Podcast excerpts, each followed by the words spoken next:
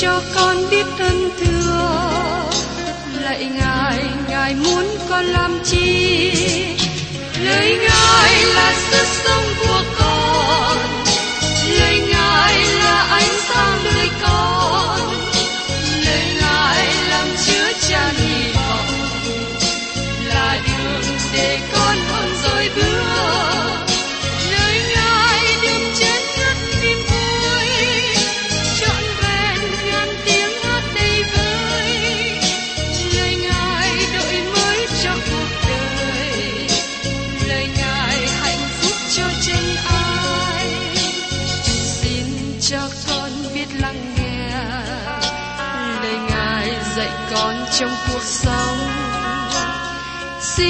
Cho con biết lắng nghe.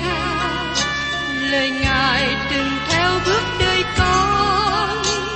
Xin cho con biết sẵn sàng chờ đợi và vẫn nghe theo chúa. Xin cho con biết sẵn sàng thực hành lời chúa đã truyền ban Hân hoan chào mừng quý vị đến nghe chương trình Tìm hiểu Thánh Kinh. Đây là một chương trình học kinh thánh liên tục và hệ thống trong thời gian 5 năm. Chúng ta sẽ lần lượt khảo sát từ sáng thế ký cho đến khải huyền.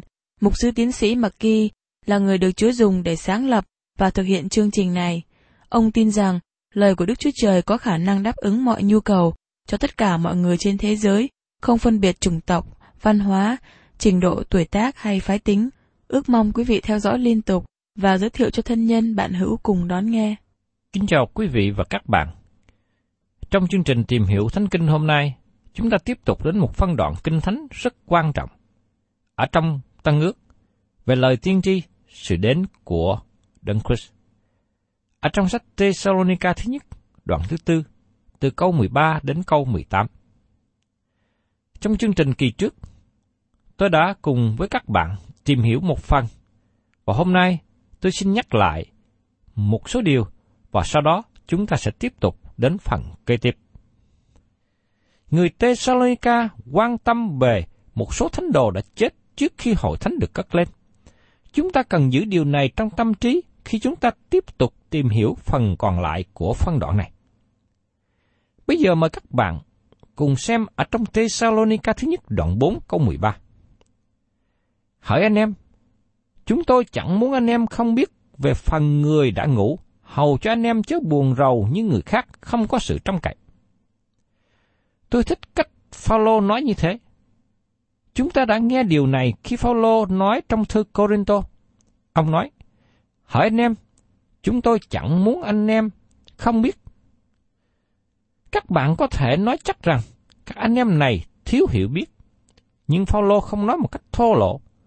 Phaolô là người lịch sự và giỏi giao thiệp. Tôi có thể nói rằng Phaolô thể hiện phương cách của cơ đốc nhân. Phaolô đề cập thân thể của người chết như người đang ngủ. Điều này không có đề cập về linh hồn con người, bởi vì linh hồn con người không có chết. Chúng ta sẽ chú ý rằng, khi chúng ta đi qua phân đoạn này, trước nhất tôi muốn đề cập về một vài lý do, rằng thân thể người chết được kể như là người ngủ. Thứ nhất, có sự gần giống giữa người ngủ và người chết. Một cơ thể người ngủ và cơ thể của người chết xem gần giống nhau. Tôi tin rằng các bạn có dịp đi dự lễ an táng của những người quen, người thân qua đời. Khi nhìn mặt họ giống như đang ngủ. Trong cùng phương cách đó, thân thể của người tin nhận Chúa đang ngủ. Một người ngủ không mất sự hiện hữu. Với sự suy luận là người chết cũng không mất đi sự hiện hữu chỉ vì cơ thể đang ngủ. Người ngủ là tạm thời, và sự chết cũng tạm thời. Người ngủ sẽ thức dậy, người chết sẽ có sự phục sinh. Các bạn thấy rằng, không phải sự sống thì hiện hữu, và sự chết thì không hiện hữu. Thứ hai, Từ ngữ người ngủ trong tiếng Hy Lạp có căn gốc là nằm xuống. Thật là một điều rất hay khi từ ngữ phục sinh chỉ đề cập đến thân thể mà thôi. Chỉ có thân thể mới phục sinh lại. Cùng một từ ngữ trong tiếng Hy Lạp được dùng tại đây đề cập về giấc ngủ tự nhiên khi cơ thể nằm xuống trên giường. Tôi xin lấy hai thí dụ cho trường hợp này. Các món đồ ngủ trong giường Gethsemane như được kỹ thuật trong sách Luca đoạn 22 câu 45. Cầu nguyện xong, Ngài đứng dậy trở lại cùng các món đồ, thấy đang ngủ mê vì buồn rầu. Xin các bạn tưởng tượng đến cảnh các môn đồ ngủ trong lúc khó khăn, trong lúc sự nguy hiểm đang tới. Và cùng từ ngữ này được dùng trong thư Thessalonica thứ nhất. Và trường hợp kế tiếp là phía rơ ngủ trong tù, được kỹ thuật trong sách công vụ đoạn 12 câu 6.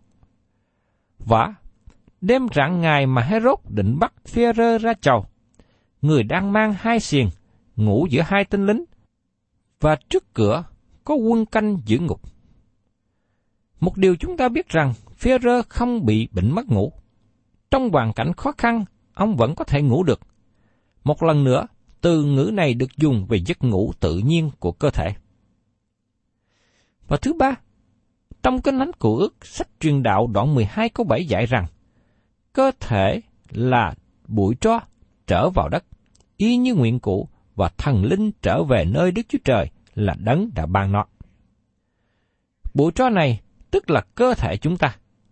Đức Chúa Trời nói với ông Adam ở trong sáng thế ký đoạn 3 câu 19. Ngươi sẽ làm đổ một hôi tráng mới có mà ăn, cho đến ngày nào ngươi trở về đất, là nơi mà có ngươi ra. Vì ngươi là bụi, ngươi sẽ trở về bụi.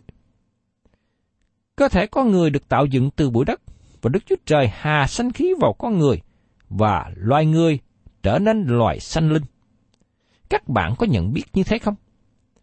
Chỉ có cơ thể đi vào giấc ngủ và chờ đợi phục sinh, còn linh hồn người tin Chúa sẽ trở về cùng Đức Chúa Trời. Linh hồn con người không có chết, vì thế linh hồn sẽ không sống lại. Chỉ có cơ thể nằm xuống trong sự chết và chỉ có cơ thể mới sống lại. Đây là điều rõ ràng khi Phaolô nói, ông rời khỏi thân thể này và được đi ở với Chúa. Trong Cô-rin-tô thứ nhì, đoạn 5 câu 8. Vậy tôi nói, chúng ta đầy lòng tin cậy, muốn lìa bỏ thân thể này, đặng ở cùng Chúa thì hơn. Cơ thể chúng ta ở trong căn nhà tạm yếu đuối và bị bỏ xuống tạm thời trong sự chết. Và trong Cô-rin-tô thứ nhì, đoạn 5 câu 1 nói rằng, Và chúng ta biết rằng nếu nhà tạm của chúng ta ở dưới đất đổ nát, thì chúng ta lại có nhà đời đời tại trên trời, bởi Đức Chúa Trời, không phải bởi tay người làm ra. Do đó xin hãy nhớ rằng, cơ thể chúng ta đang sống trong cái nhà tạm. Có thể hiện nay các bạn được may mắn sống trong căn nhà tường, mái ngói, sang trọng, tốt đẹp, tiện nghi. Nhưng mỗi người đều có một căn nhà tạm giống nhau, tức là cơ thể của mình. Tôi được nói cho biết, nếu chúng ta gom lại tất cả những chất hóa học và hữu cơ trong cơ thể con người, đem ra bán trị giá khoảng 4 Mỹ Kim, tức là tương đương với 60.000 đồng Việt Nam. Mỗi người trong chúng ta sống trong căn nhà tạm không có giá trị bao nhiêu, và nó có thể mất đi dễ dàng. Nếu các bạn không tin điều đó, xin các bạn nhìn xem một người nhảy ra trước đầu xe hơi đang chạy. Các bạn thấy là nhà tạm này không còn giá trị gì nữa cơ thể chúng ta rất dễ bị hư hoại, rất dễ bị tiêu tán đi. Và trong Corinto thứ nhì, đoạn 5, câu 2 đến câu 4, Phaolô diễn đạt tiếp. Vì chúng ta thật than thở trong nhà tạm này, mà hết sức mong được mặc lấy nhà chúng ta trên trời, miễn là gặp thấy chúng ta đang mặc áo, không trần chuông, bởi chân chúng ta ở trong nhà tạm này than thở với gánh nặng vì chúng ta không cầu cho bị lột trần sống cầu cho được mặc lại, để sự gì hay chết trong chúng ta bị sự sống nuốt đi. Thưa các bạn, mấy năm trước đây, tôi gặp một cụ già đứng ở góc đường chờ đón sa bết. Tuổi cụ cũng gần 80. Cụ đang tức giận và chửi thề vì việc sa bết đến chậm. Khi nghe thế, tôi nói với cụ, Thưa cụ, Xin cụ đừng nói như vậy. Cụ không còn ở trên đất này bao lâu, và cụ phải trả lời trước mặt Đức Chúa Trời về những điều mình nói, việc mình làm. Khi nghe thế, ông nói, làm sao cậu biết rằng tôi không ở trên đất này bao lâu? Tôi thưa với cụ, bởi vì Đức Chúa Trời nói với cụ như thế, tóc của cụ giờ đây đã bạc trắng, mắt cụ mang kiến, tay cụ cầm gậy, và lưng cụ cong khom. Chúa đang nói cho cụ biết rằng, cụ không còn ở trên đất này bao lâu. Cụ đang sống trong căn nhà tạm, sắp hư sập xuống. Thưa các bạn, thân thể cũ này của chúng ta bị đặt xuống lòng đất. Nó sẽ ngủ ở đó, còn linh hồn sẽ trở về với Đức Chúa Trời. Vì thế, Phaolô nói tiếp ở trong Côn Tô thứ nhất, đoạn 5, câu 6 đến câu 7. Vậy, chúng ta hằng đầy lòng tin cậy và biết rằng khi chúng ta đang ở trong thân thể này thì cách xa Chúa, vì chúng ta bước đi bởi đức tin, chứ chẳng phải bởi mắt thấy. Hiện nay chúng ta đang ở trong nhà của thân thể, đó là nơi chúng ta đang sống. Thỉnh thoảng, tôi đứng trước hội thánh để chia sẻ lời Chúa. Tôi nói với những người tham dự rằng, quý vị không thật sự thấy tôi đâu. Những gì mà quý vị thấy chỉ là thân thể của tôi được mặc trong bộ quần áo này. Quý vị không thật sự thấy tôi. Tôi đang sống trong cơ thể. Căn nhà mà tôi đang ở không có tốt để sửa chữa, nhưng đó là nơi tôi sống khi còn bước đi trên thế gian này. Vì thế, Phaolô tiếp tục nói trong Cô-rin-tô thứ nhì, đoạn 5 câu 8. Vậy tôi nói, chúng ta đầy lòng tin cậy, muốn lìa bỏ thân thể đặng ở cùng Chúa thì hơn. Tôi nghĩ đó là một điều tốt đẹp. Nếu khi các bạn có dịp dự lễ an táng của một cô đốc nhân, các bạn thấy người đó nằm ngủ tự nhiên. Nhưng thưa các bạn, người bạn ấy không còn ở đó nữa. Những gì các bạn thấy chỉ là căn nhà cũ bị bỏ lại. Cơ thể người ấy đang ngủ, và linh hồn người ấy đã trở về với Đức Chúa Trời. Đến ngày phục sinh, cơ thể chúng ta sẽ được sống lại. Sứ đồ Phaolô nói rất rõ về sự sống lại của thân thể, được chép ở trong sách Corinto thứ nhất, đoạn 15, câu 35 đến 49. Tính điều thứ tư, chúng ta tìm hiểu về thân thể của người chết như người đang ngủ. Trong thời của cơ đốc nhân đầu tiên, họ dùng chữ rất hay để diễn tả về nơi chôn của người chết. Nhà ý nghĩ cho khách lạ, hay là chỗ ngủ. Ngày nay chúng ta dùng chữ này và gọi là nghĩa trang. Từ ngữ này được gọi là nhà trọ hay khách sạn. Có những khách sạn nổi tiếng như là Hilton, Ramada, Đông Phương, là nơi mà các bạn hay người du lịch đến để ngủ qua đêm. Đến sáng hôm sau, các bạn tiếp tục hành trình của mình. Đây là hình ảnh mà các bạn chôn những người thân chết trong đấng Christ. Các bạn không có buồn và khóc khi người thân của mình tạm nghỉ qua đêm trong khách sạn một vài ngày cuối tuần. Trái lại các bạn vui mừng với họ. Cơ thể của người tin nhận Chúa Giêsu chỉ được đặt vào nơi yên nghỉ và chờ đợi sống lại. Vào một ngày trong tương lai, Chúa Giêsu đến và cơ thể người chết trong Chúa sẽ được sống lại. Giờ đây chúng ta trở lại để suy xét câu căn bản trong Thessalonica thứ nhất đoạn 4 câu 13. Hỏi anh em, chúng tôi chẳng muốn anh em chẳng biết về phần người đã ngủ, hầu cho anh em chớ buồn rầu như người khác không có sự trông cậy. Những người trong thế giới ngoại giáo không có hy vọng, vì thế sự chết là điều kinh hoàng với họ. Tại Thessalonica, người ta tìm thấy một tấm bảng khắc chữ rằng, sau sự chết không có sự sống lại, sau ngôi mộ không còn gặp lại. Và một nhà thơ người Hy Lạp viết như sau. Hy vọng ở giữa người sống, người chết không còn hy vọng. Đó là niềm tin của người thời cổ đại. Họ rất là bi quan, đau đớn và sầu thảm trước sự chết. Người tin nhận Chúa Giêsu thì không có sầu thảm như người ngoại giáo. Tôi đã đi dự lễ an táng và tôi thấy có sự khác biệt giữa lễ an táng của cơ đốc nhân. Tôi thấy trong lễ an táng của cơ đốc nhân, họ có sự hy vọng. Dĩ nhiên, cơ đốc nhân cũng khóc khi người thân mình qua đời.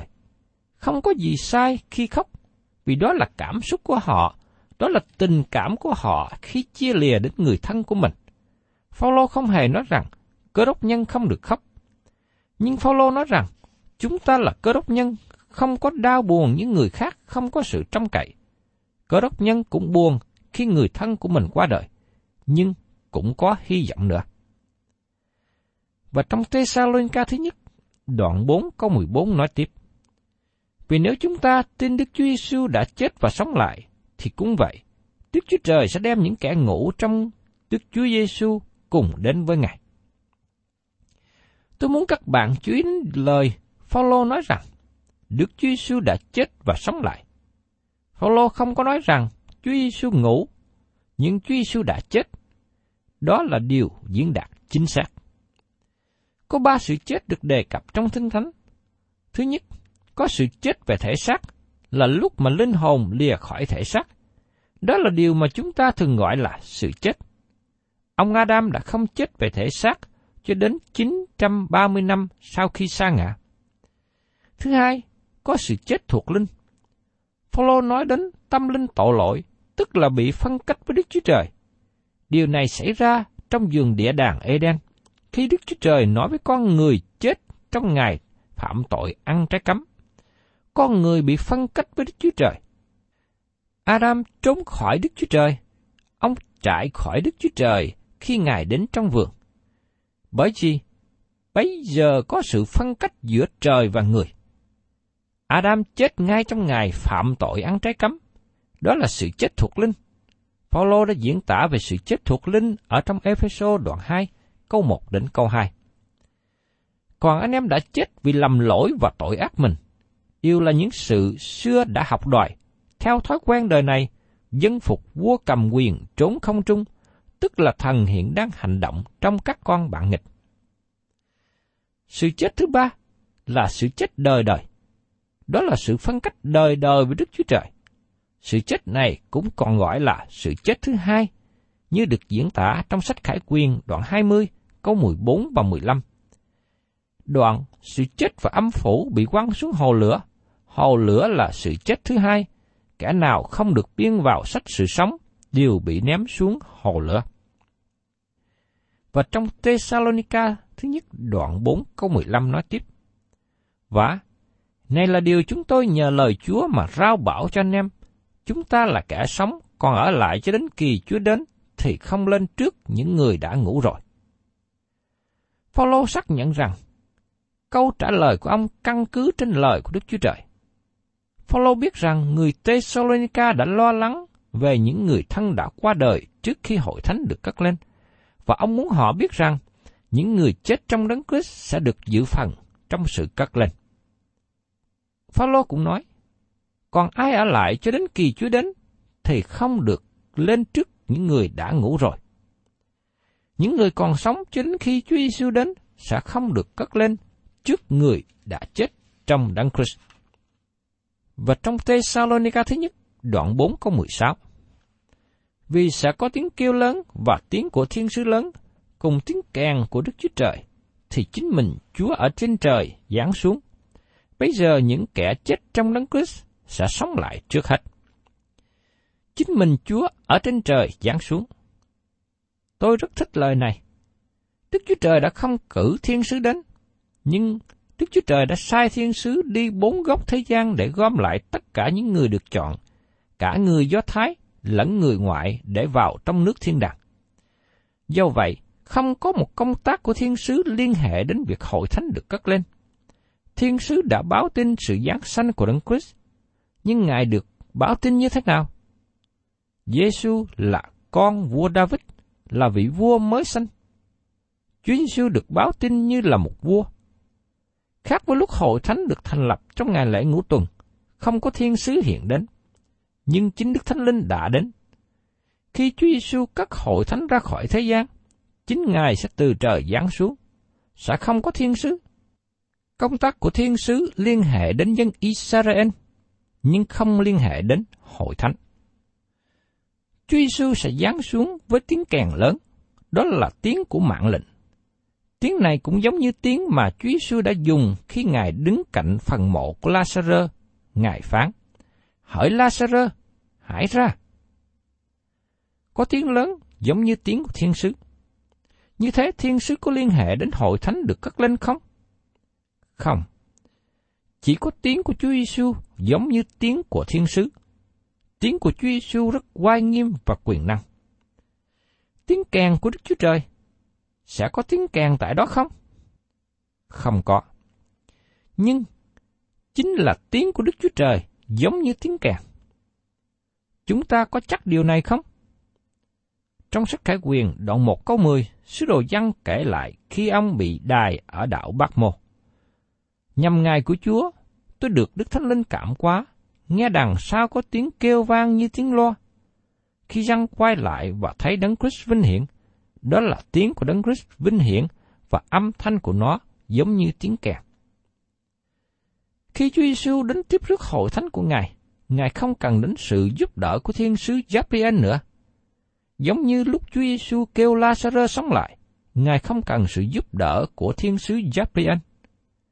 Chúa Giêsu không cần sự giúp đỡ của bất cứ ai. Khi Chúa Giêsu kêu gọi hội thánh của Ngài, các thi thể từ phần mộ đi ra và được cất lên. Và kế tiếp, chúng ta cùng xem ở trong sách Thessalonica thứ nhất, đoạn 4, câu 17. Kế đến, chúng ta là kẻ sống mà còn ở lại, sẽ cùng nhau đều được cất lên với những người ấy giữa đám mây, tại nơi không trung mà gặp Chúa. Như vậy, chúng ta sẽ ở cùng Chúa luôn luôn. Một lần nữa chúng ta thấy từ ngữ được cất lên. Nó sẽ được xảy ra một cách trật tự. Người chết sẽ được sống lại trước nhất. Bây giờ, Ê Tiên sẽ đi ra phần mộ. Có lẽ lúc bây giờ Ê Tiên là người dẫn đầu đoàn người tử đạo. Sau đó là các sứ đồ, cùng với hàng triệu người đã nằm xuống trong đấng Christ. Họ sẽ tiếp tục đi ra từ Nghĩa Trang. Sau cùng, nếu chúng ta là những người còn sống cho đến khi Chúa Giêsu đến, chúng ta sẽ ở phía sau của đoàn diễn hành. Hầu hết những người trong hội thánh trước đây đã bước qua ngưỡng cửa của sự chết. Và trong Thessalonica thứ nhất đoạn 4 câu 18, Phaolô kết thúc như sau. Thế thì, anh em hãy dùng những lời đó mà yên ủi nhau. Sự yên ủi ở đây không phải chỉ có nghĩa đen theo như từ ngữ bình thường, nhưng nó cũng có nghĩa là sự dạy dỗ và khích lệ lẫn nhau. Nó nói cho người khác về điều này. Các bạn thân mến, Chúa Giêsu đã đem những người thuộc về Ngài ra khỏi thế gian này vào một ngày sẽ đến. Đó là điều vinh hiển, tuyệt vời, đầy sự yên ủi.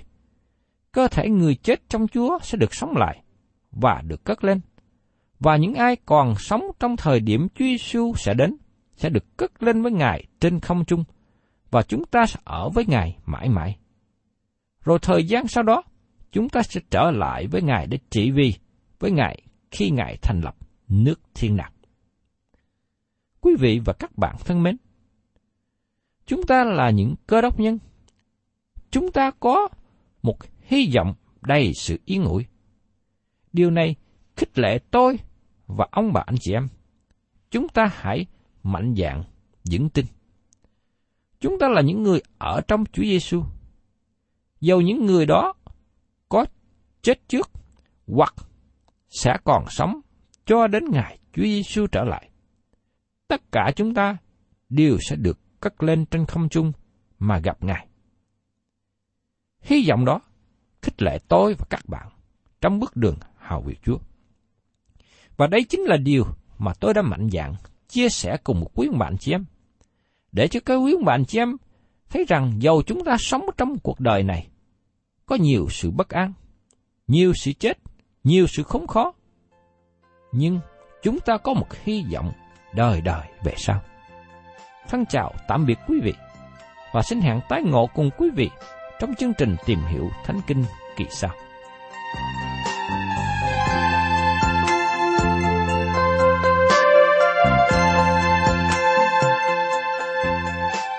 Cảm ơn quý vị đã đón nghe chương trình Tìm hiểu Thánh Kinh.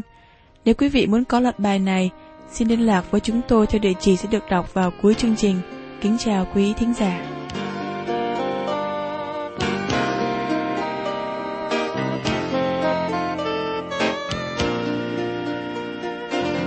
Giêsu yêu chính con, tình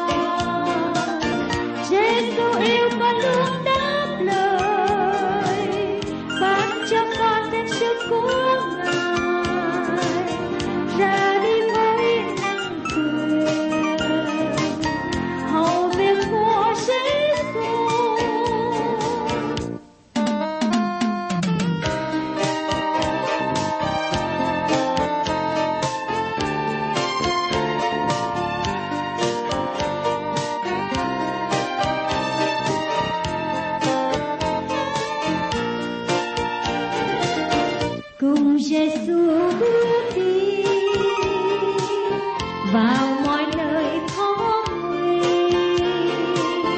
dù trong gai đớn đau Giêsu đi với con. Vẫn dụng ngay đức tin. Nhìn Giêsu chắc nào. Giêsu ban